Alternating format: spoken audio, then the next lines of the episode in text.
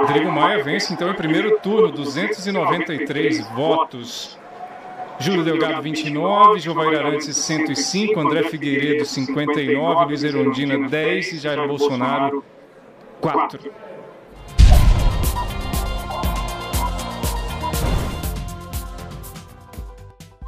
Rodrigo Maia é reeleito presidente da Câmara em primeiro turno. Com duzentos e noventa e três votos a favor, o deputado Bolinha, quer dizer, Rodrigo Maia foi reeleito presidente da Câmara. Pra quem não se lembra, a Justiça de Brasília tinha proibido Maia de se candidatar à presidência da Câmara, já que isso seria inconstitucional. Mas ontem o ministro do Supremo, Celso de Mello, decidiu fazer uma manobrinha e liberar a sua reeleição. É, depois do golpe que a Dilma deu na Constituição brasileira, conseguindo fatiar o seu impeachment e manter seus direitos políticos, a Carta Magna do país virou um livro em branco, onde qualquer um pode escrever o que quiser. Hashtag somos todos otários.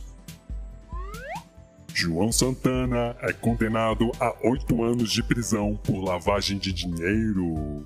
João Santana e sua esposa Mônica Moura, os famosos marqueteiros das campanhas presidenciais de Lula e Dilma Rousseff, foram condenados pelo juiz Sérgio Moro a oito anos e quatro meses de prisão pelo crime de lavagem de dinheiro. Mas a má notícia é que, como eles são réus primários e certamente terão um bom comportamento na prisão, após cumprirem apenas um sexto da pena, ou seja, menos de um ano e cinco meses, já poderão solicitar o cumprimento do restante da pena em regime semiaberto. É por isso que eu digo que a melhor forma de punir corruptos não é colocando eles na cadeia, já que passarão pouquíssimo tempo por lá, mas sim tirando todo o dinheiro deles e de seus laranjas. Hashtag o crime compensa.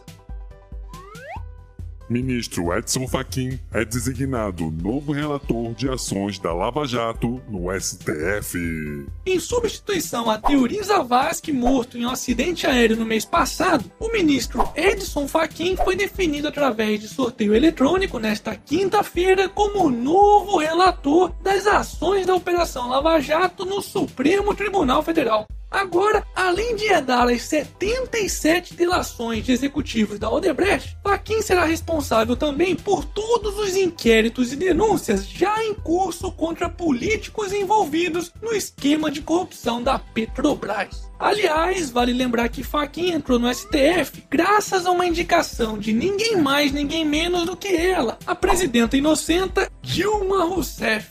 Então já viu, né? É bom a gente ficar de olho. Hashtag estamos de olho. Momento. E aí, já comprou seu tarinho? Então faça que nem o Ricardo Carvalho de Votuporanga, no estado de São Paulo, que me mandou uma foto do otarinho ao lado do outdoor do juiz Sérgio Moro. O quê? Ainda não comprou o seu? Então corre lá na lojinha que eu vou deixar o link aqui na descrição do vídeo. Barroso apoia a legalização da maconha para enfrentar crise penitenciária. O ministro do S T F, Luiz Roberto Barroso, está defendendo a legalização total da maconha, ou seja, sua produção, distribuição e consumo como uma das formas de se combater a crise do sistema penitenciário brasileiro. A ideia seria tratar a maconha da mesma forma que o cigarro é tratado hoje. Uma atividade comercial que paga imposto, tem regulação, não pode fazer publicidade, sofre contra-propaganda e é controlado.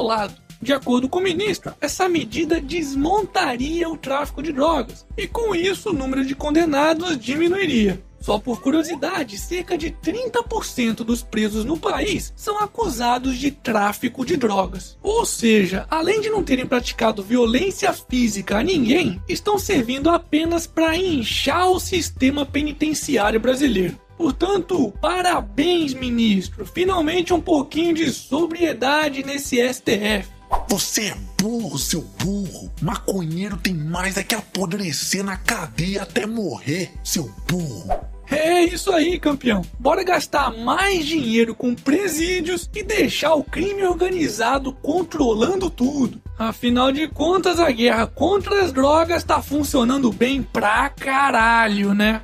Você é um esquerdista mesmo, nunca me enganou. Você quer que os meus filhos consumam drogas, né, seu maconheiro? Você tem que morrer. Morre, diabo. Calma, filho da puta. Não se trata aqui de ideologia, mas sim de inteligência. Ninguém em sã consciência acha que droga seria algo bom. Mas do jeito que as coisas estão atualmente, a criminalização das drogas causa mais prejuízos ao país do que benefícios. Aliás, se você não quer que os seus filhos consumam drogas, então eduque eles direito, seu arrombado. Hashtag legalize já. E pra finalizarmos essa edição... Beyoncé quebra recorde mundial no Instagram. Só se for de fotos cafonas. É mesmo, é. Foda-se.